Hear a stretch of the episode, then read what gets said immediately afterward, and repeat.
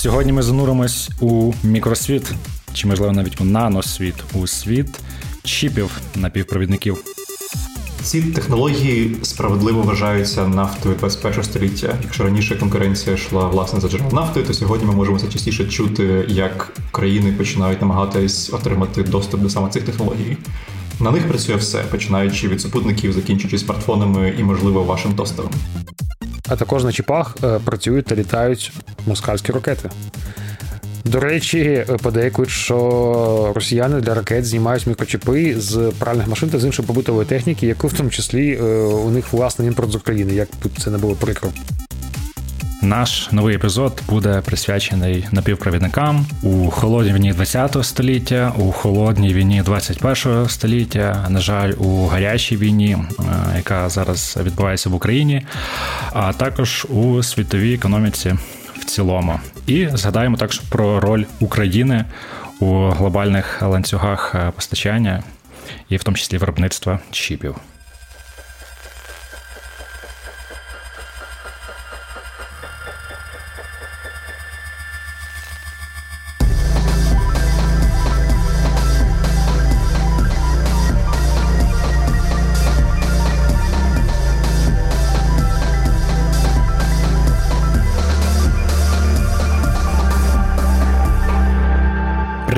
Вітаємо в четвертому сезоні подкасту Проект Інтелект. З вами я, Сергій Купрієнко. Мене звати Андрій Бердецький. І мене звати Олександр Котовий.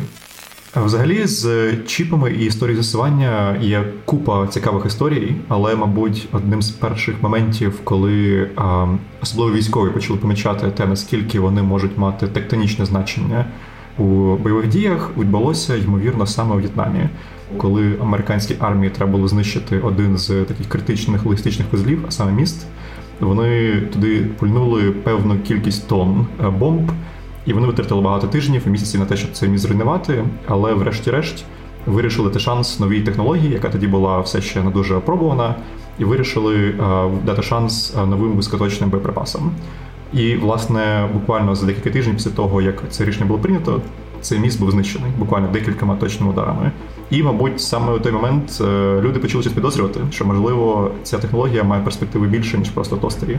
Та можливо, війна у В'єтнамі не найкращий приклад, тому що все-таки США не дуже успішно провели цю війну і не дуже успішно вийшли з неї, але як як кейс одиничний цікавий.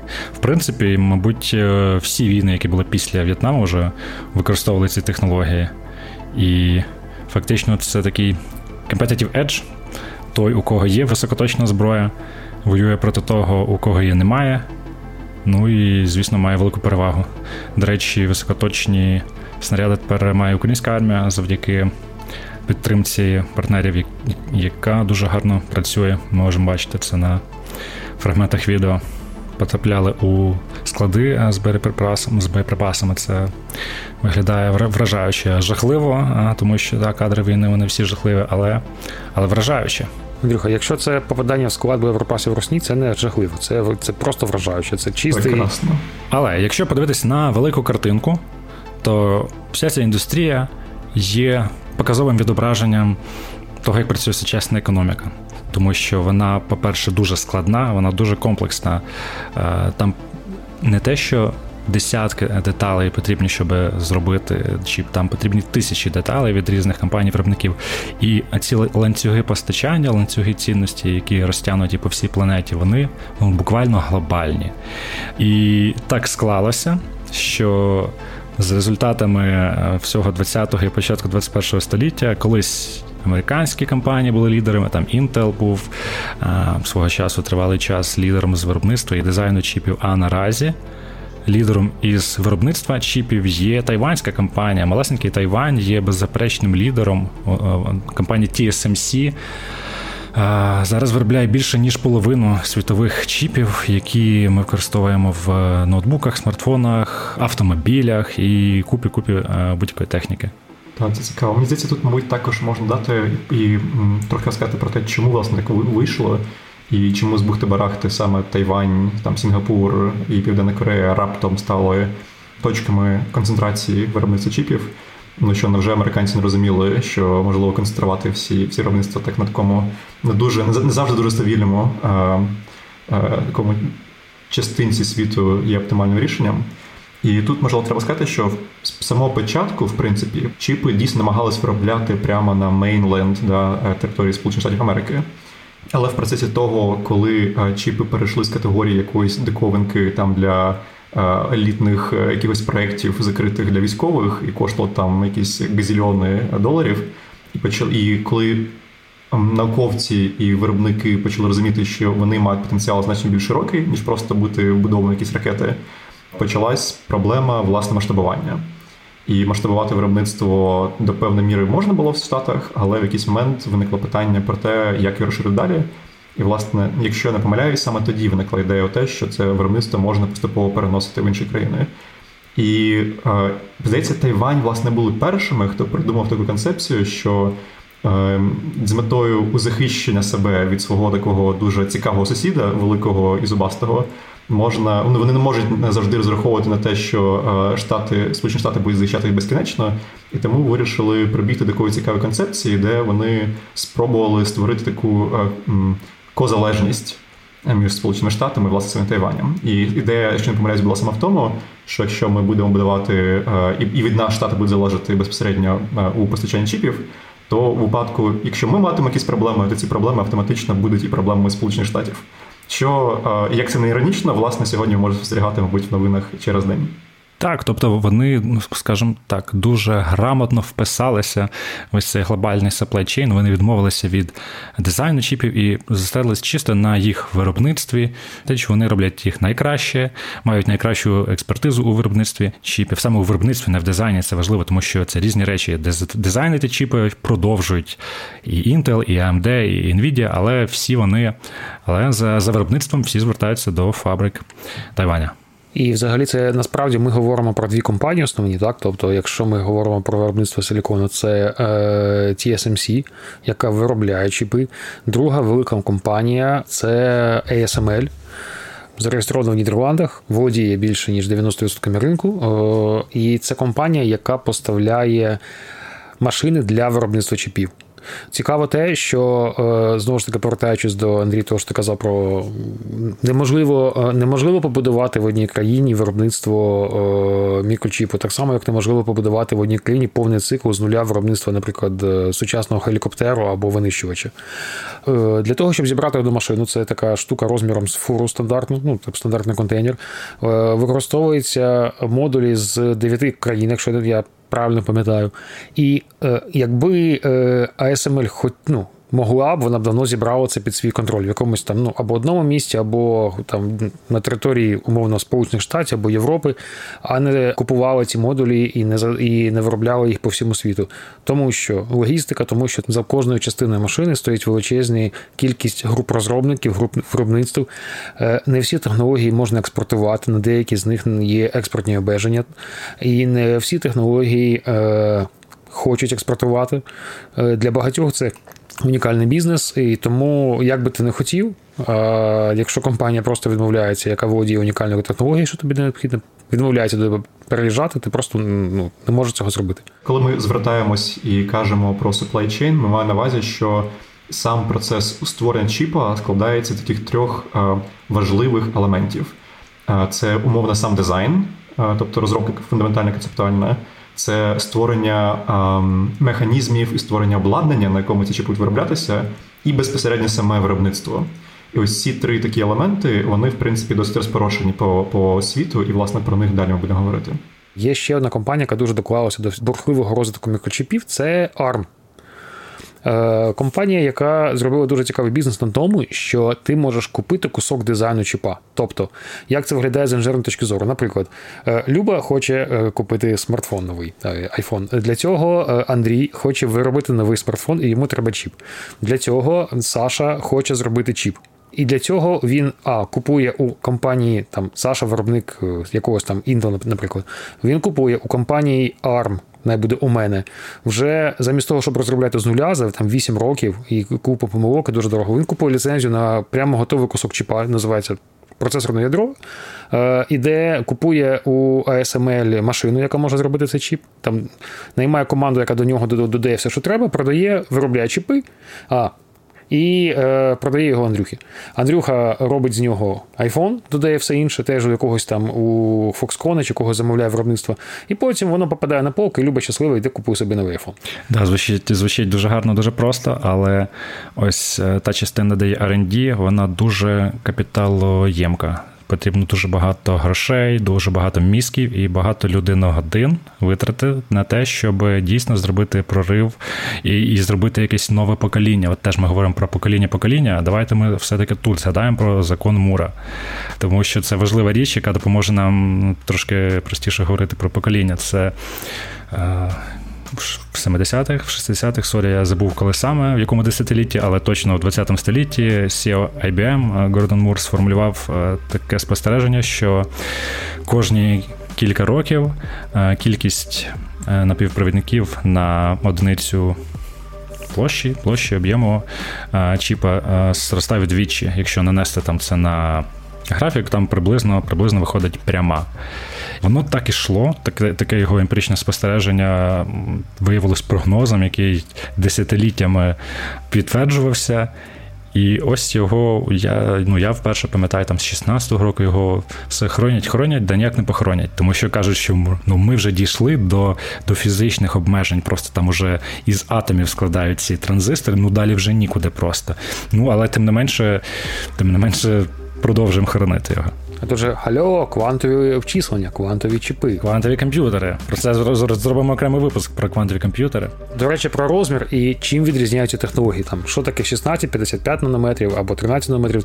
Це мінімальний розмір затвору транзистора одного. Впливає на те, скільки електрики йому треба, щоб перемкнутися. От прямо напряму там цинічно не дуже точна аналогія, але скільки в ньому поміщається колонів е, е, і е, скільки витрачається на кожне примикання. Це означає, що чим чим е, менший розмір цього елемента, по-перше, ти можна більше напихати на один квадратний сантиметр, тобто зробити набагато складнішу систему, що ми всі бачимо.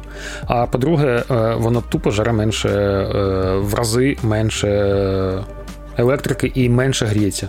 Умовно, якщо ваша ракета першого покоління, яка була застосована ще в В'єтнамі, могла там плюс-мінус обрахувати траєкторію на там на якомусь дуже примітивному рівні, то сучасні ракети, які вбудовані вже незначно більш складні алгоритми, вони можуть е, робити і огинати там е, певні перешкоди, і літати навколо е, там ціло і впродовж певного часу. Або, наприклад, ми бачили Switchblade, які вже будовані алгоритми, які просто розпізнають ціль і, в принципі, можуть там докеровуватись і обирати кого, куди і як саме атакувати. Крім ракет, я нагадаю, що дуже важливе і цивільне використання всі ті е, причудові речі, пов'язані зі штучним інтелектом, з машин льонінгом, е, які ми зараз обговорюємо в інших випусках е, подкасту, вони ж стали можливі якраз в тому числі завдяки тому, що потужності обчислені стали просто на порядки, на порядки доступнішим порівняно з тим, що було десятки років тому. Ну і даних багато не збиралось. Це другий фактор. Назбиралось багато даних, але з'явилась також можливість їх дуже швидко обробляти. Тому ще кілька десятиліть тому одним з лідерів на ринку на півпровідників була Японія. І де тепер Японія? Е, можемо тільки згадати старі калькулятори Casio, та? Зараз Тайвань і Південна Корея е, в лідерах, і всі взялися швидко розвивати свої домашні індустрії з виробництва чіпів. А чому, панове? Давайте трошки рекап зробимо за останні кілька років. Що ж таке важливе відбулося? Так а що відбулося? Е, ну, крім крім війни, ну, з великої війни, крім ескалації е, навколо Тайваню, і е, справді розвідки нам вже машуть флагами, що Китай таки готується повоювати за Тайвань. Це ісконна китайська земля. Дуже прикольно 20 років ну, не те, щоб нічого не робити, а дати вирости ключовому виробнику для світової економіки, потім сказати, а це взагалі моє, тому що у вас цей мав не оформлений на моїй землі. І пандемія ковіду. Яка дуже сильно показала, наскільки наші е, всі supply chain, наскільки всі наші е, ланцюжки поставок е, крихкі, е, коли дуже класно десь про це говорить е, в інтерв'ю АСМЛ. Каже, ми продаємо машини для виробництва чіпів, і ми не можемо відвантажити машину для виробництва чіпів, тому що е, нам не вистачає чіпів.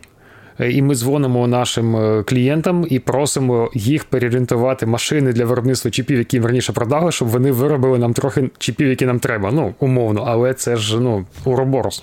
Да, і в 2020 році дуже багато індустрій постраждали, зокрема автоіндустрія, тому що просто не могли випускати машини. Там все було готове, не вистачало чіпів. Чекали, чекали, чекали, поки. Е, причому ще цікаво, що виробництво то зростало в 2020 році, але попит зростав швидше, ніж пропозиція. І, до речі, ми підняли таку цікаву тему, чому чому зараз ситуація з Тайванем все частіше з'являється в новинах, і мені здається, буде з'являтися частіше, мабуть, ще більш часто. Тут я можу трошки на себе надягнути таку шапочку е, песиміста, тому що мені чомусь ці останні новини е, такими флешбеками е, нагадують те, що я читав на там на уроках історії, десь там в класі 10-11, про те, як починалась війна між Сполученими Штатами і Японією, тому що щось дуже багато спільного в цьому знаходжу, коли е, велика азіатська країна, яка має амбіції і претензії на території у Тихоокеанському регіоні, і яка при цьому дуже залежить від ресурсу, е, який на той момент контролювали Сполучені Штати. На той момент це була саме нафта. І е, очевидно, що в якийсь момент їх інтереси мали перетнутися, і вони власне перетнулися.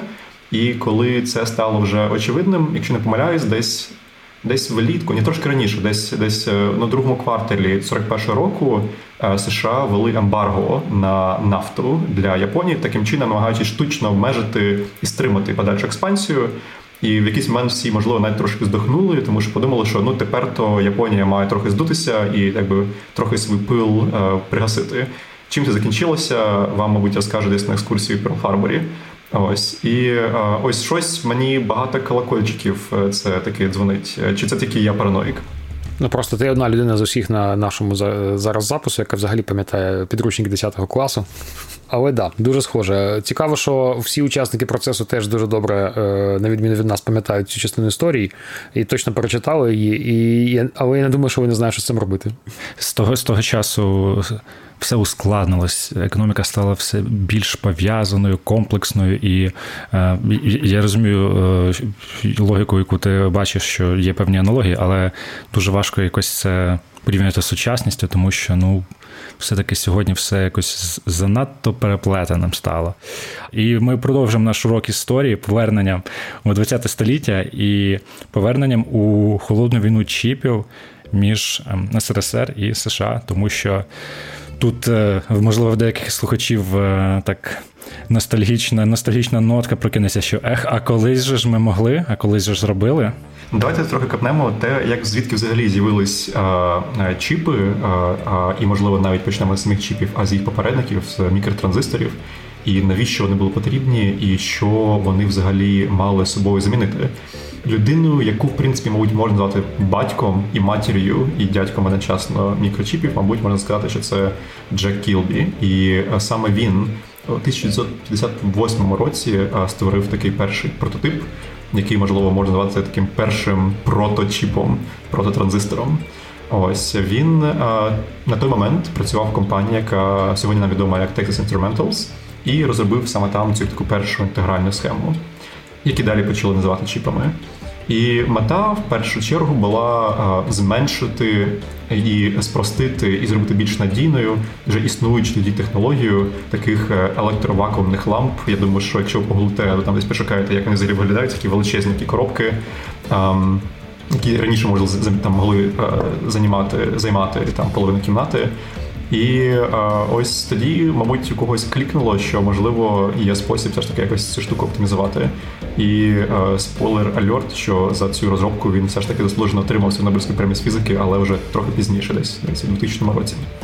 Так, ви напевно бачили ці фотографії, де стоять радянські інженери в кімнаті, в якомусь залі, і цей зал це є комп'ютер. Це, Це була епоха ламп. Потім із цього зробилось щось трошки менше, таке розміром, як як, як півкімнати, як чверть кімнати. Це вже були транзистори, а а потім з'явились чіпи.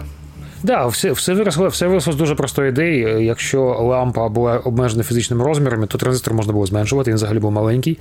Е, основну частину транзистора тоді вже займав корпус та е, здоровена підложка, тому можна було спробувати декілька штук їх вліпити на одну загальну підложку в один корпус, і вуаля, magic happened. Так, так. Тут можливо ще зазначити, що очевидно, що американці, хоча перші і створили таку концепцію, як чіп, але очевидно було не єдиними, хто швидко зрозумів, як це можна використовувати.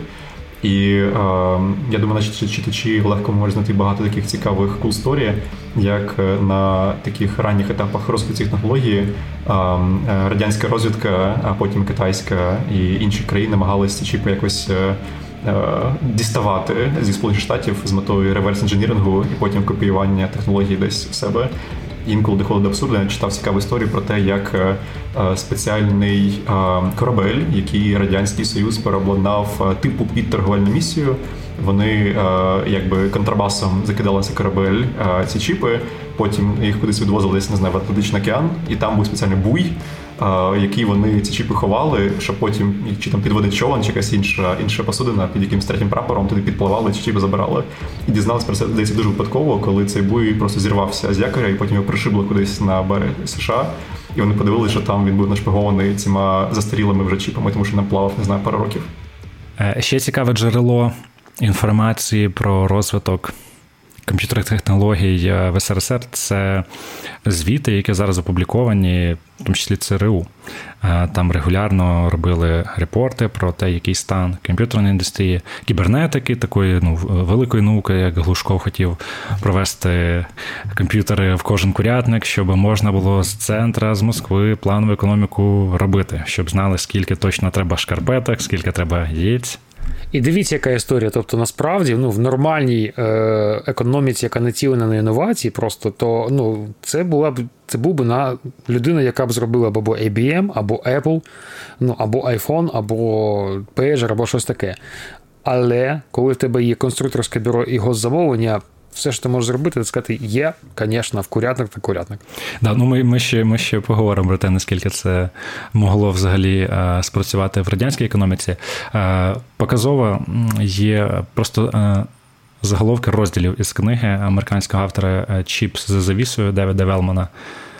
Чому комп'ютерні технології є небезпекою для Радянського Союзу? Як історія і традиції російських людей зривають спроби впровадити комп'ютерні потужності в СРСР і так далі. Тобто, ну, американці вже тоді все бачили, що щось ну не їде, воно не їде в СРСР. Так ось, е, чому ж саме воно колись їхало, тому що якщо глянути Вікіпедію, там в 50-х роках в, в Києві навіть робили непогані, як на той час, комп'ютери. Це МСМ, Київ, е, Дніпро. Е, в 50-х це були круті, там за деякими джерелами навіть е, найкращі в Європі на той час. Але потім дуже швидко щось цей розрив став просто вже нереальним і недосяжним. Чому це так сталося? Ми запитали про це у журналіста письменника Гліба Гусєва, засновника Медіабабель, який е, зараз е, працює над книгою про історію радянської України і багато е, проводить досліджень, в тому числі досліджує радянську українську економіку. І він читав лекцію нещодавно про історію радянського IT, якщо це так можна назвати, і там поділився цікавими знахідками про те, що ж саме пішло не так. Я попросив його трохи детальніше для нас про це розповісти. Це як саме радянська система, як як, писали американці, так як вона гальмувала виробництво е, чіпових інновацій. Давайте послухаємо. Е, ну, керівники СРСР чудово розуміли важливість обчислювальної техніки, але звичайно вони розуміли цю важливість по-своєму. Е, комп'ютери насамперед потрібні були ракетникам, щоб прорахувати траєкторії, атомникам для того, щоб моделювати процеси в ядерних зарядах.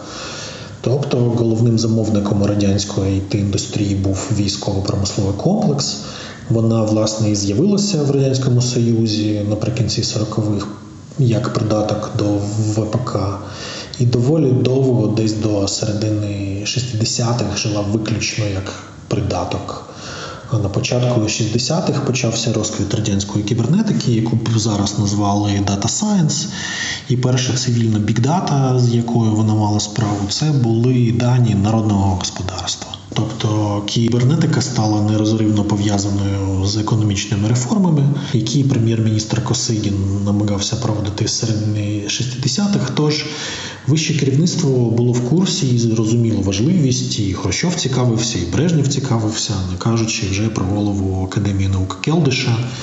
І Мінфін СРСР з їхньої санкції вливав в індустрію величезні гроші.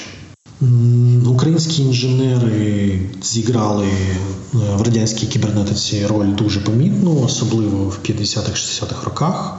Скажімо, у лабораторії Академії наук радянської України е, сконструювали один з перших радянських комп'ютерів. Це був прототип мейнфрейма BESM, BESM – це найуспішніша оригінальна радянська лінійка комп'ютерів. Ще завдяки директору інституту кібернетики Віктору Глушкову в Києві вже в 60-х роках було багато системних програмістів. У Сєвєродонецьку побудували першу в Союзі машину з архітектурою IBM 360. Але це все було усе у 60-х, а в 70-х роках і далі український вплив поступово зійшов на нівець, ключові інститути і виробництва концентрували в Москві та області. Е, ще в 60-х роках е, радянський союз відстав, причому відстав сильно і безнадійно, і не зможе наздогнати американські, британські та німецькі компанії, якщо тільки не буде красти їхні патенти та обладнання. Я нещодавно порахував, зайшов на сайт кафедри, е, де я навчався общественної техніки в КПІ, спеціальність комп'ютерна інженерія. Так от я порахував, що не менше восьми предметів у мене викладали викладачі, які з 60-х працювали на кафедрі буквально, тобто ну, від самого початку. І в тому числі вони розповідали на своїх лекціях так. Е, зі співчуттям, е, з сумом про те, що от колись, ну тобто вони застали ще той шматочок часу, коли дійсно щось там намагалися ну, своє розробляти. А потім, от там там, там є є певний момент, там про це Гліб розповідав на лекції, що в певний момент там провели великий з'їзд там і на на високобриню вирішили, що ну все, ми вже не доженемо. У нас уже цілий зоопарк а, технологій, і ми не можемо спільний для них код писати. Це все ну, типу, треба уніфікувати. Але е, самі ми не можемо написати уні, уні, універсальну архітектуру. Ми через це будемо доганяти IBM, просто брати і там по мікрону з зчосувати ці плати і їх ну, якби 3D-сканінг робити, да, і просто відтворювати.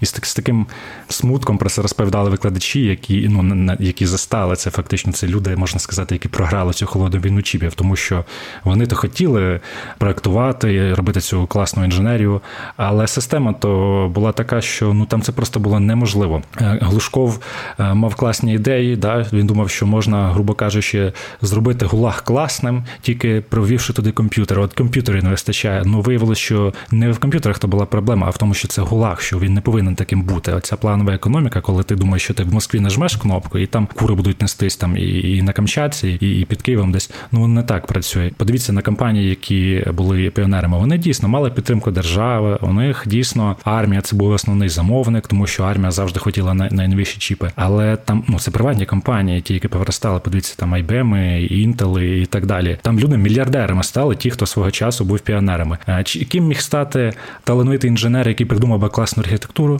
Старшим інженером міг би премію отримати якусь, е, наприклад, річну. Ну, класна мотивація. Перший епізод, якщо не помиляюсь, радянський союз дійсно настільки е, приісполнився своєму бажанні е, наздогнати скопіювати е, своїх е, колег зі Сполучених Штатів, що вони спробували в якийсь момент скопіювати навіть саму концепцію Кремнієвої долини.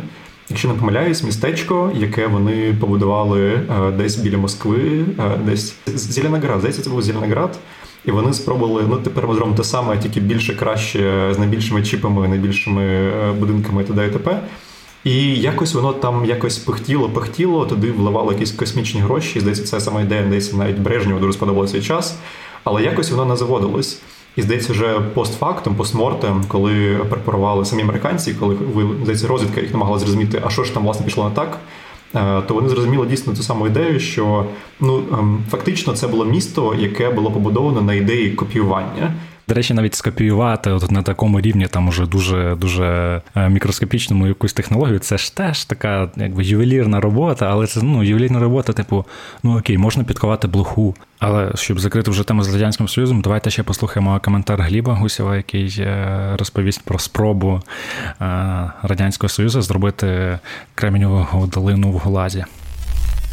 З виробництвом напівпровідників СРСР сяк так впорався, хоча якісні напівпровідники йшли в основу військовим заводам, а цивільним виробам дісталося багато браку. Серйозні проблеми почалися, коли радянський союз зрозумів, що треба переходити до мікросхем. І справа була навіть не в тому, що економіка була плановою. Проблема була в тому, що вся радянська економіка складалася з гігантських бюрократичних корпорацій. У ній не було стартапів, вони не могли з'явитися навіть теоретично, не було підприємництва, не було процесу creative destruction який породив американську it індустрію Скажімо, жила собі велетенська компанія Fairchild Semiconductor.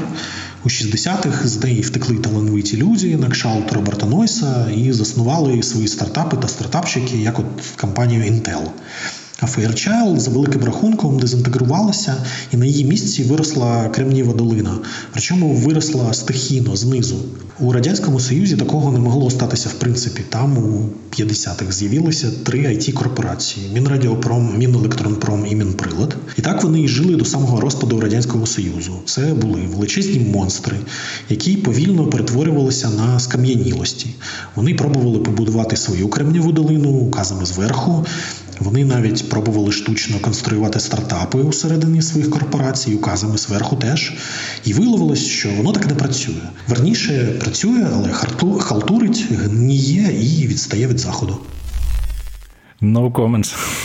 Окей. Е, закривши цю. Просто просто закривши цю тему, все. Ну, е, да, Да, да. Е, на цій е, позитивній ноті е, переходимо до наступного розділу. Повертаємося вже до сьогодення. Поговоримо про роль чіпів у сучасній війні, а саме війні загарбницькій Росії проти України. Але перед цим перерва на коротку рекламу. Набридло спілкуватися з чат GPT, бо відчуваєте, що він вас не розуміє. Не дивно, адже 60-80% нашого спілкування є невербальним. Мова нашого тіла це все.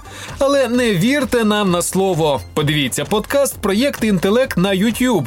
Там ви можете спостерігати нестримні жести, зухвалі усмішки ведучих і читати кожну їхню позу. Напруга, вибухи радості, погляди це справжня атмосфера атмосфера. Приєднуйтесь, і ви побачите, як технології зустрічають реальних людей зі справжніми емоціями. Підписуйтесь на канал Куншт, щоб не пропускати нових епізодів. Лінк в описі подкасту. І ми обіцяємо, що не дамо вам відчути себе роботом. Ми тут маємо як професійні ведучки, а тепер ми повернулися після реклами, так і поговоримо про теперішнє про те, яке це все має значення і відношення до е, найважливішої проблеми нашого покоління, яку ми зараз е, потрошки вирішуємо до війни з москалями.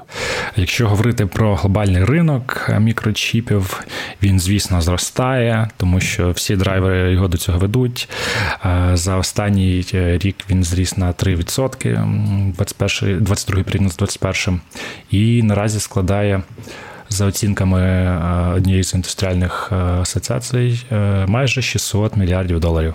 Так, ну і взагалом, якщо ми думаємо про чіпи як про технологію, як, мабуть, будь-яка інша технологія, вона може використовуватись з протилежними цілями.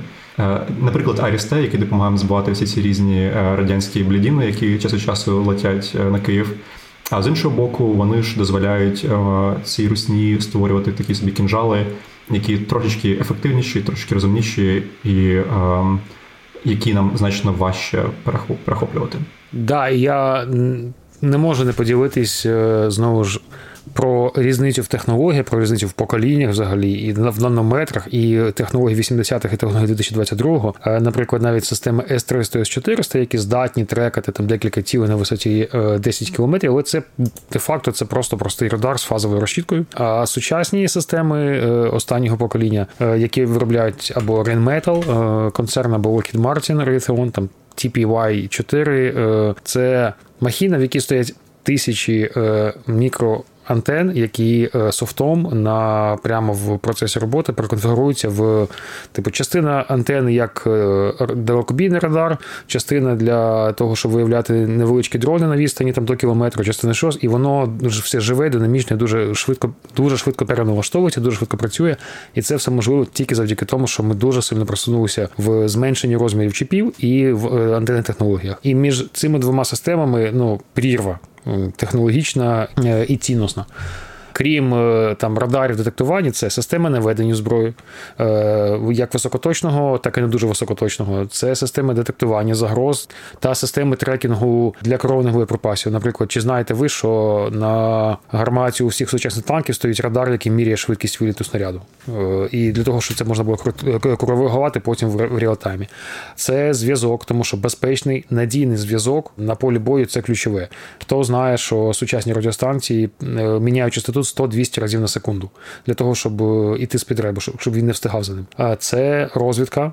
Е, система спостереження, система детектування, системи безпілотників, системи зв'язку з ними, якісь датчики.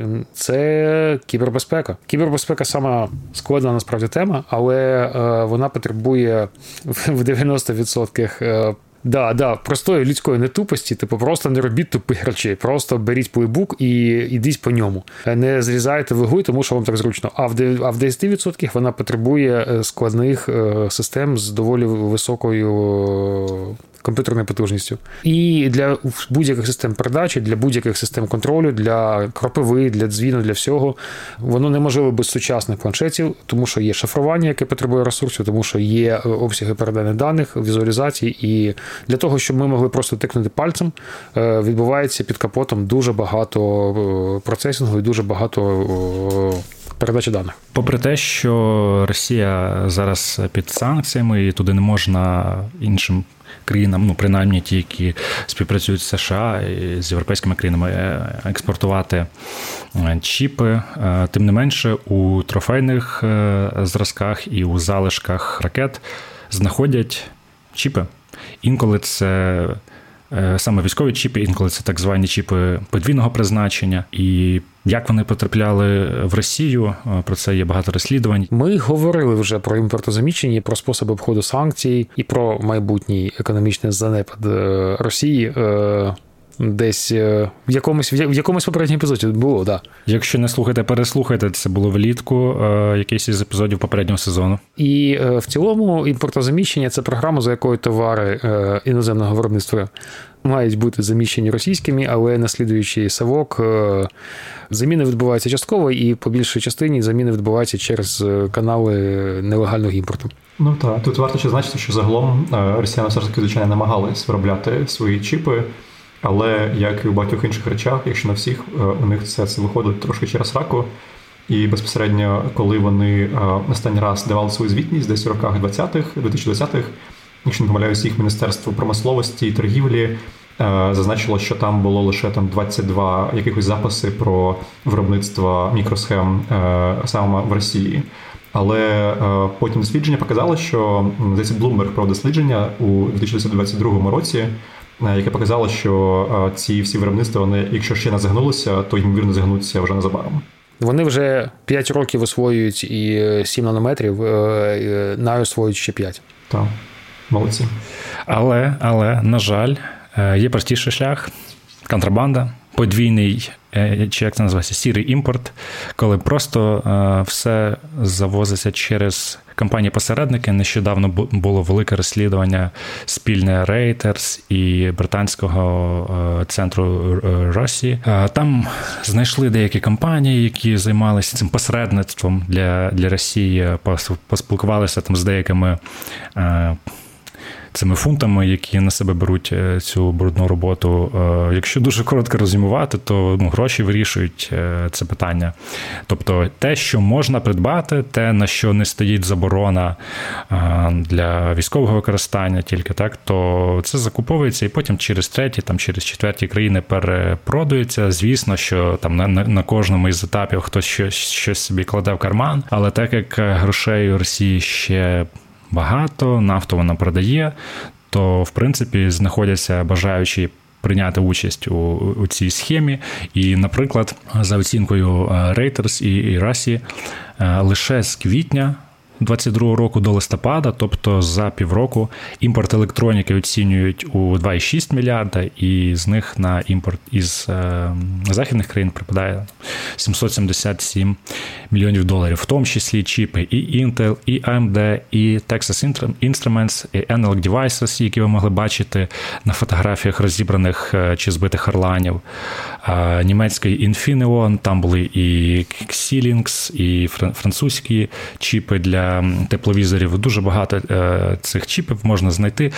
Якщо до компанії звертаються за коментарем, то, як правило, виробники кажуть, ми нічого не знаємо, ми нікому підсанкційному це не продавали. Ми, якщо продавали Росії, то ми це робили до санкцій. Ну і в багатьох випадках це дійсно так. Тобто вони, якщо продають після санкцій Росії, то вони продають якісь чеські компанії чи турецькі компанії. А те, що там фунт фунтович потім це продасть ще одному фунту, а той перевезе потім в Росію. Ну тут, на жаль, немає способу це проконтролювати до кінця. І то абсолютно правда. Наприклад, е, комплект дефіцитних е, західних е, чіпів для комплектації там 5-6 ракет Іскандер, він поміщається насправді в чемоданчику дипломата, який не проходить ніякого контролю, який його купив в Туреччині, сів собі на літачок і полетів. До речі, різниця між чіпами, мікросхемами і комерційного призначення та індустріального.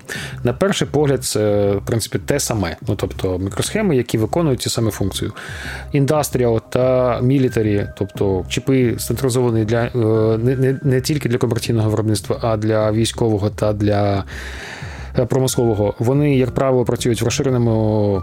Е, діапазоні температур не від 0 до 70, а від там, мінус 25 до 85, а є деякі мілітарі стандарти до 200 градусів по Цельсію, вони вони зберігають свою функціональність повністю. І вони відтестовані і гарантовані, що вони так будуть робити. Друга точка це перевантаження.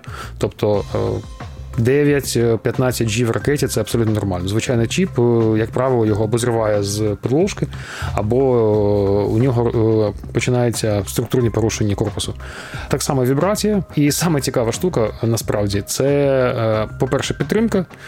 Це означає, коли ти закладаєш щось в керований боєприпас 80-го року випуску, то це означає, що наступні 20 років можна буде купити цей чіп, щоб виробити нові боєприпаси, і можна буде купити щось запасне, щоб замінити, він буде підтримуватися. Точно такі самі е, вимоги до зберігання. Тобто ця ракета має лежати, дай Бог, вона ніколи нікому не знадобиться, але 20 років, як правило, е, вона має зберігатися в робочому стані. Це зовсім не та історія, як айфоном, який 5 років прожив, його викинули, або там щось з ним сталося, невдало впав, і все. Також там всякі вже цікаві штуки, типу радіація корозія і проче, проче, але це основна штука. Всередині воно теж саме. От і вся різниця. І тому ці екземпляри, які е, сертифіковані по таким стандартам, коштують набагато дорожче, як правило, ну і живуть набагато довше. У різних звітах, е, як Reuters, так і Royal United Services Institute, названі декілька компаній. Якщо ви їх побачите, то бийте їх ногами. Це компанія Smart Impex, яка експортувала в Росію, а потім через Туреччину перепродає чіпи в Москву. AZU International, турецька Pixel Devices в Гонконзі. Звісно, а також є ще е, абсолютно отвратительна компанія в Санкт-Петербурзі, яка називається SMT Logic 3. Е, до, до речі, навіть тут вона називається Центр спеціальних технологій. Прям е, як там Совет, Чіп, мікросхем, оборонпром. Госпецпром Шарашка. Щось контора, да. Через такі компанії Росія має змогу дуже дорого, згадав ще коментар, дуже дорого, але купувати е, компоненти, які необхідні. До речі, е, недавно. Хлопці, які у нас збирають дуже класні антидронові рушниці, жалілися, що стало дуже складніше набагато закупати компонентів в Китаї, тому що є очевидно якась група людей, яка користуючись безмежною ну, золотою кредиткою, викупає просто все, що є, не тому, що воно їм дуже треба, москалі, а тому, що щоб ми не змогли просто перекупити. От е, що е, що це означає, коли е, тебе всі ненавидять, але в тебе є мільярд доларів. На відміну від всіх цих компаній в Україні є абсолютно нормальні класні хлопи, Ajax Systems, яка є провідним клієнтом компанії STM Electronics. Да, і ми скористались можливістю е, такою, якщо у нас є компанія, яка робить хардвер, причому доволі просунутий і напряму співпрацює з виробниками чіпів. Ми вирішили скористатись можливістю е, з ними поспілкуватись про те, як е, змінились е, ланцюги постачання чіпів, тому що вони дуже сильно змінилися за останні три роки. Спочатку ковід, потім війна. А Ajax, до речі, е, є одним із е, пріоритетних клієнтів е, ST Microelectronics, це провідний європейський виробник чіпів. Їм Ajax вони надають перші свої зразки на тестування. Так ось ми запитали у rd директора департаменту Device компанії Максима Мельника, як саме за останні три роки від початку пандемії саме змінився ланцюг постачання чіпів в Україну. Давайте дізнаємось, як зараз з цим ситуація. До пандемії це був прекрасніший і е, найзрозуміліший ринок. І літтайм, літтайм – це час від замовлення до поставки компонента. Він складав на той час 15-20 тижнів. Пандемія сильно змінила взагалі ринок е, електронних компонентів. Спочатку карантинні обмеження, деманд е, різко впав. Потім зрозуміло, що не все так погано, і навпаки стався вибуховий зріст е, замовлень на електронний компонент. Але це в свою чергу призвело до дефіциту спочатку е, цих пластин вейферів, на яких чіпи е, виробляються. Потім це дійшло до того, що не вистачає потужностей фабів, які ці чіпи виробляють. Інколи нам доводилося просто перекупляти компоненти за супервисокий прайс, е, тому що е, чи ми не встигали зробити заміну, чи нам потрібно було просто там пережити 2-3 місяці, і ми просто перекупляли ці компоненти для, для того, щоб не переривати виробництво ні на день. І що ми маємо власне зараз? Літаємо на компонент. Зараз стандарт 40 тижнів. Деякі компоненти складні, у них літаєм може сягати 70 е, тижнів. І тому виникла купа нових е, процесів, там чек-лістів, тому що ми тепер починаємо розробку. Ми повинні вибрати ключові компоненти, зробити на них замовлення, і потім ці компоненти дуже складно змінити на інші. А в процесі розробки, звичайно, що е, різне різне виникають, різні потреби. Також деякі компоненти стали взагалі недоступні. І, мабуть, найбільш кардинальна зміна, якась яка у нас відбулася за ці три роки, це те, що ми почали напряму взаємодіяти з виробниками. Як було раніше, у нас були контракти з дистрибуторами, е, і ми власне з ними спілкувалися, отримували у них е, потрібні нам об'єми, а потім це якось перестало працювати. І ми почали шукати виходи і будувати діалог з постачальниками. Ну, наприклад, той же СТ. Ну, звичайно, що для цього потрібні е, передумови, тобто у нас повинні бути там об'єми закупівлі нашої е, достатні для того, щоб вони нас взагалі побачили на своїх радарах. І з, зі строчки в Excel інші е, ми перемістилися в клієнти, яких вони знають по імені, але для цього знадобилося достатньо багато наполегливості. Е, я знаю, що деякі виробники, наші конкуренти, е, зупинили виробництво деяких своїх пристроїв і просто їх не відгружають, тому що в них немає чіпів. Їм сказали, там не буде півроку. Ну, все, значить, типу, продукт не випускається півроку.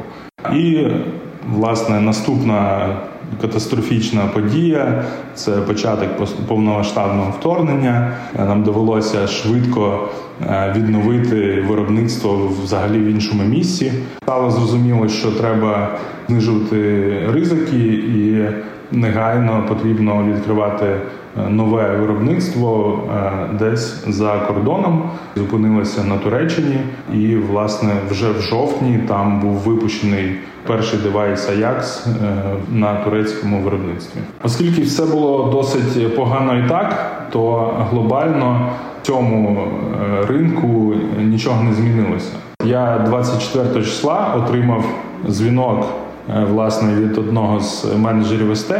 І перше запитання було: Максим, ви як? Всі в порядку чи ні? А друге запитання, що ви плануєте робити далі? І власне я був впевнений, що ми все відновимо. Е, ось сказав, нічого не міняється. Ми будемо все купляти як раніше. Е, звичайно, що нам довелося поспілкуватися з багатьма постачальниками, щоб вони розуміли, що ми плануємо робити. Да, е, цікаво, я глянув про цю компанію трошки про ST в них в Дженеві Headquarters. Е, я просто глянув, що з часів е, початку пандемії е, їх сток е, на 50% виріс, що навіть більше, ніж у TSMC. У TSMC на третину. вони насправді дуже прикольно працювали з клієнтами. Вони пробували е, давати таймлайни, на які можна було спиратися. Щоб ми можемо не не, не зрозуміло, коли коли пандемія почалася, не не зрозуміло, коли ми поставимо обіцяну кількість чіпів, а ми можемо поставити ось тільки і попадати в них. Е, і це дуже вплинуло на їх профітабіліті та настоки. Тому що не всі так себе е, на ринку вели. Деякі просто сказали, ну коротше. Е, пандемія, ковід, все, непонятно що. Ну і до речі, географія теж, тому що я ось дивлюся на динаміку стоків TSMC і ST е, від вторгнення, так е, тайванська компанія порівняно з ну, за рік впала. Швейцарська навпаки виросла. Ну, від лютого 22-го. Да, трошки підсік. Виявляється, Україна теж е, має свою дуже цікаву історію. Е, ми виробляємо е, високочисті інертні гази, які використовуються у виробництві всіх чіпів, які використовуються у багатьох освітлювальних приладах, які використовуються у лазерах. І що саме цікаво, вони використовуються у лазерах, які використовує компанія AMSL для виробництва своїх машин для виробництва чіпів. На це таки вплинула трохи пандемія, але критично е, вплинула війна. І в принципі, за даними е, Univ Market Insights, ключовими гравцями на цьому ринку зі значною часткою е, цього самого ринку неонового газу високої частоти є е, Korean Engineering, Ingas LLC, Air Products and Chemicals та деякі інші компанії. Тобто, фактично, два з найбільших цих гравців вони є в Україні фізично. Ці компанії, які знаходяться на півдні України, через війну на певний час припинили свою діяльність або протормозили потужність, і це теж дуже сильно вплинуло на глобальні ланцюжки поставки. Окей, а якщо ми почнемо безпосередньо з компанії Cryon, це одеська компанія, що виробляє неоновий газ, тобто речовину, яка використовується для живлення лазерів, які вже витравлюють візерунки на комп'ютерних мікросхемах. І ця компанія постачає напівпровідники компаніям вже в свою чергу у Європі, Японії, Кореї, Китаї, на Тайвані. Але найбільша частина неону поставляється саме до Сполучених Штатів Америки. На початку повномасштабного вторгнення повідомляли про зупинку їхньої роботи, але влітку ми також чули деякі повідомлення щодо того, що їх команда розширюється, і до них навіть долучився спеціаліст з Великобританії. Тому, ну, вочевидь, вони все ж таки працюють. На жаль, нам все ж таки не вдалося отримати від них письмового чи усного коментаря. Так, друга компанія це Інгаз. Вона знаходилася в Маріуполі. Ще в березні е, весь персонал і керівництво виїхали звідти і відновили виробництво неону на резервному майданчику. Але тим не менше, е, окупанти щось там намагаються робити, декларують, що щось там запустять. Проте, звісно, що в самій компанії це називають незаконним і пояснюють, що там нереально щось запустити, тому що частина обладнання там була розкрадена і і знищена. І це виробництво, я нагадаю, яке дуже високоточне, і це не те, що ви можете розвалити стіну в цеху і продовжити там працювати. Там е, все все дуже складно і так воно не буде працювати. І Більше того, на сайті Інгазу є інформація про те, що компанія планує навіть збільшити виробництво, тому що спочатку цього року е, там почалися роботи з монтажу і е, налагодження нового лабораторного обладнання. Так що українці дуже стійкі. Не дивлячись на те, що там компанії перевезли свої потужність своїх людей, е, все це дуже погано і дуже негативно для української економіки. Чому? Тому що дивіться, в цій дуже складній, дуже глобалізованій схемі е, постачання було місце для українських компаній. Вони співпрацювали там із лідерами галузі. Вони продавали свої гази там в Нідерланди, в СМЛ і іншим виробникам. І ці індустрії, ну вони ж не будуть чекати, поки компанія перевезе щось. Тобто, буквально там кожен місяць простою він він він він, він вартує. Я читав, е, що писали ділові медіа, коли в 2020 році теж там через е, ковід постраждали ці поставки газів, і тоді вже, по-перше, почали більше записати цих газів, е, ті, хто їх е, використовує. А по-друге, теж почали е, релокувати виробництво. Наприклад, в США там вкладаються мільярди не тільки у будівництво заводів із виробництва чіпів, а в тому числі із виробництва інертних газів, які потрібні у виробництві чіпів. Весь цей простій, який спричинений війною, він звісно, що не на руку українським компаніям, тому що поки вони мають будь-які перерви у своїй операційній діяльності, ринок їх не чекає ринок не стоїть, він працює, хтось цей вакуум заповнює. Ось і це ще один такий дуже неочевидний аспект е, економічного збитку від е, вторгнення Росії. Окей, давайте подумаємо, так, дійсно, що буде далі. Можна можна почну я. Я почну, тому що я, мабуть, спробую зробити такий мега песимістичний консервативний прогноз. Мене трошки мабуть, покусав пан Тарас Чмут тому я тепер на все дивлюсь максимально е, консервативно. І, е, мабуть, найгірший на сценарій для особливо тих з нас, хто працює у ТЕК, буде випадок, якщо Китай все ж таки почне війну і е, атакує Тайвань. Досить неважко здогадатись, що фабрики виробництва чіпів досить такі крихкі крихкі організації, які ймовірно постраждають досить сильно.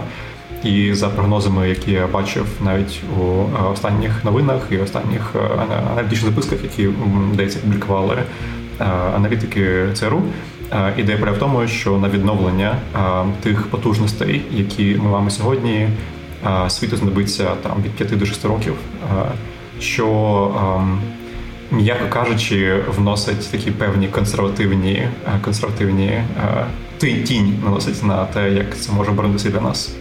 Я хочу почеленджити трошки саму ідею про те, що все буде дуже погано, тому що все буде ну погано, але не дуже погано. Чому? В тому числі, тому що у нас дуже багато овер-інженірингу. 90% тих функцій, які виконують чіпи у всіх наших девайсах, е, вони е, можуть виконуватися чіпами десятирічної давнини е, технологічно. І зважаючи на те, що десь ми Нагадаю вам, що в попередньому е, епізоді ми розглядали оцінки на на скільки сотень мільйонів доларів ми погріли е, Гренландію тільки для того, щоб навчити чат GPT е, писати фігові тексти, то як, людство, то.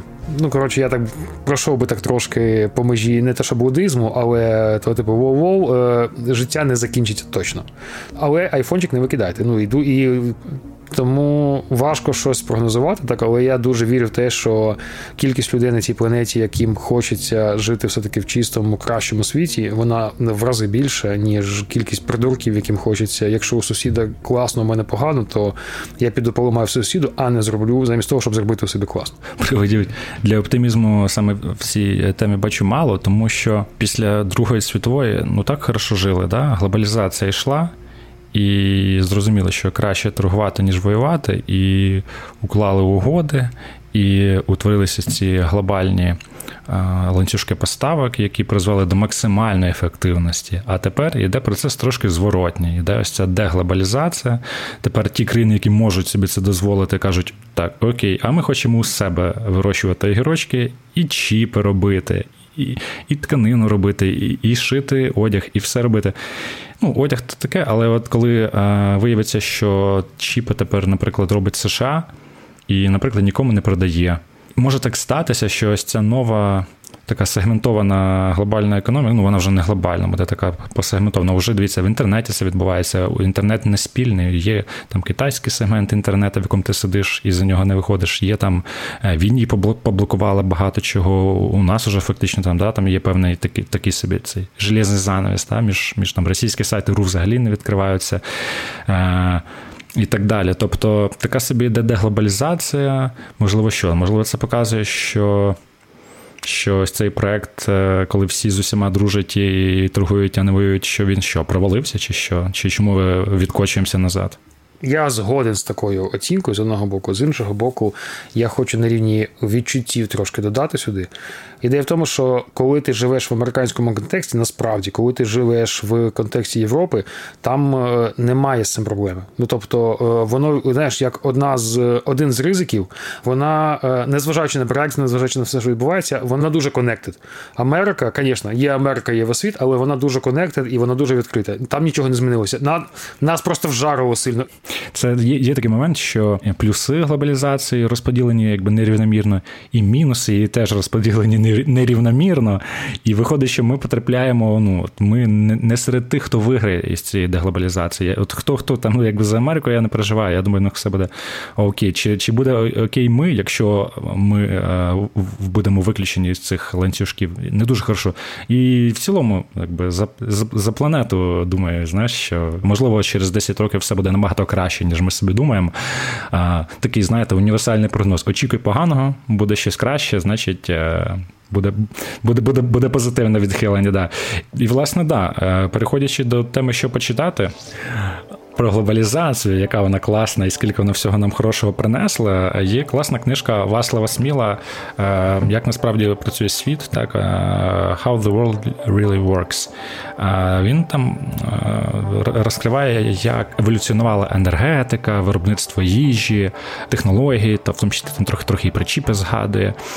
Ну і в цілому малює таку широку картину того, як ми, як людство, прийшли е, до до моменту, ну, об'єктивно кажучи, класного такого життя, як ми маємо зараз. Ті можливості, які зараз, що е, корисно бачити от цю велику картинку. Е, Вацлав Сміл е, дуже просто написано, почитати е, рекомендую.